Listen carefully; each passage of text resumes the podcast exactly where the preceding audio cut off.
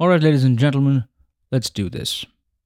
Well, it's been some days, some times, some weeks probably since I last used this current microphone that I'm using right now. But before I delve into details and give you the name of this microphone, I would like to mention that lately what I've observed around me is that everywhere there are announcements about new microphones coming out, like microphones, microphones, microphones, streaming microphone, gaming microphone, podcasting microphone, so on and so forth. In fact, some brands have also launched microphones, condenser microphones, and dynamic microphones, which have been exclusively marketed for streaming or gaming or podcasting. Not that not that it's a bad thing.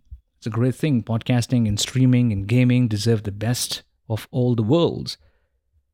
But what I feel is that these microphones that are being marketed as specifically tailored to probably just cater one or two fields of recording or, or broadcasting. I feel they have some serious sound flaws in them.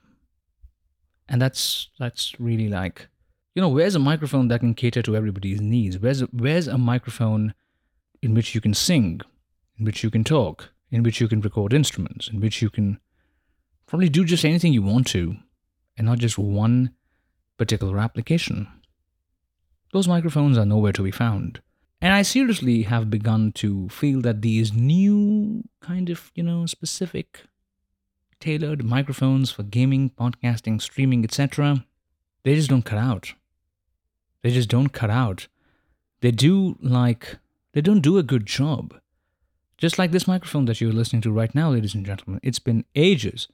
It's been days since I've used this microphone. You know, I don't know when I when I used this microphone last time. Probably two or three weeks ago, maybe. Maybe one or two weeks ago. I don't know. I just don't want to remember also because this is some kind of a tonality that I don't like. You know, mid forward microphones are usually called as microphones that are vintage sounding. But are they? I've heard a few vintage microphones, I've heard a few vintage emulation microphones, and they are not necessarily mid forward. That's something, that's a, that's a kind of a myth that is being circulated around. And everybody's like, hey, it's vintage, because it's like mid forward, so it's vintage. No. There were a few microphones who were probably condenser microphones and not dynamics, and they were mid forward. That doesn't mean that every mid forward microphone or every microphone that sounds like a telephone or every microphone that sounds like nasally is emulating a vintage microphone. That's not true. So, first of all, we should burst this myth out. Not every microphone that is mid forward is a vintage microphone or is trying to emulate a vintage sound. Please. They had a very specific tailored sound to them. Probably they were just manufactured or made to keep vocals or singing or instruments in mind.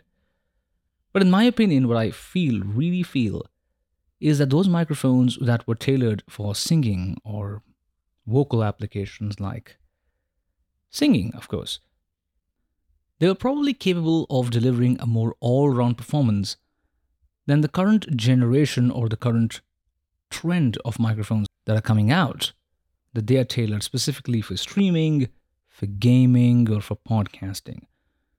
Ladies and gentlemen, it's very important to understand that podcasting is probably one particular field where almost any microphone can work. Almost. Almost any microphone can work for podcasting. Spoken word. It's not that you need a specific tailored sound. It's not like you need a tube preamp for podcasting. You don't need a a vintage emulation for podcasting. There are of course there are of course like applications that require these, like voiceovers, singing, instruments, etc. But podcasting is something that you can do really well, even with a nice basic dynamic microphone, which is like you can handhold it or you can probably just you can probably just use it anyway that you like to use it. So what I really feel is that targeting podcasters and gamers and you know just you know just just associating a particular product with those people would make it any more popular. No. Microphones like the XM8500 and probably the SM57, SM58, they do very well for podcasting. And they are basically instrument microphones or singing microphones or vocal microphones. Those are just my thoughts. And you're listening to a very new podcasting microphone, by the way. This is the Audio Technica AT2040. I don't know how many of you guessed it, but this is going to be post process and everything. So, but I would take the EQ out of my processing chain tonight. So, what you'll be hearing is just the compression, probably some noise reduction. That'll be all. I won't even introduce a de-esser in this one because this microphone doesn't need a lot of de-essing. It does need some EQ. Those mids need to be EQ'd. And well, that is terrible. The mids on this microphone are very offensive, like really, really bad. But what to do? You know, you spend your money on a microphone that's mid forward, and then you can probably just tell yourself that, hey, it's vintage and sounds vintage. So, yeah, that can be a relief, but it's not relief for people like me. Like, I really need, personally speaking, I really need a microphone that is balanced, or it's a bit darker or warmer, smooth.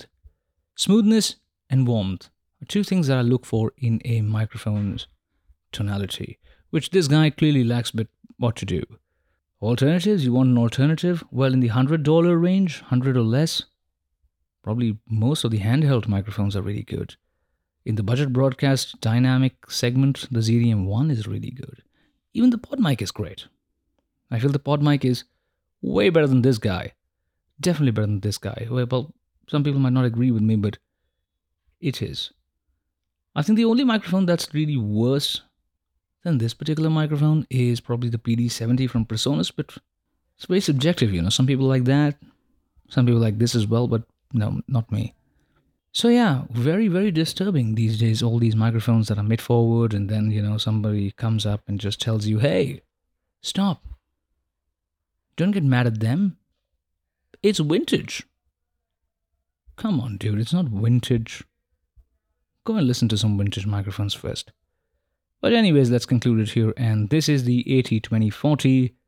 And yeah, most of the mid-forward microphones coming out these days, very disappointing. Very disappointing.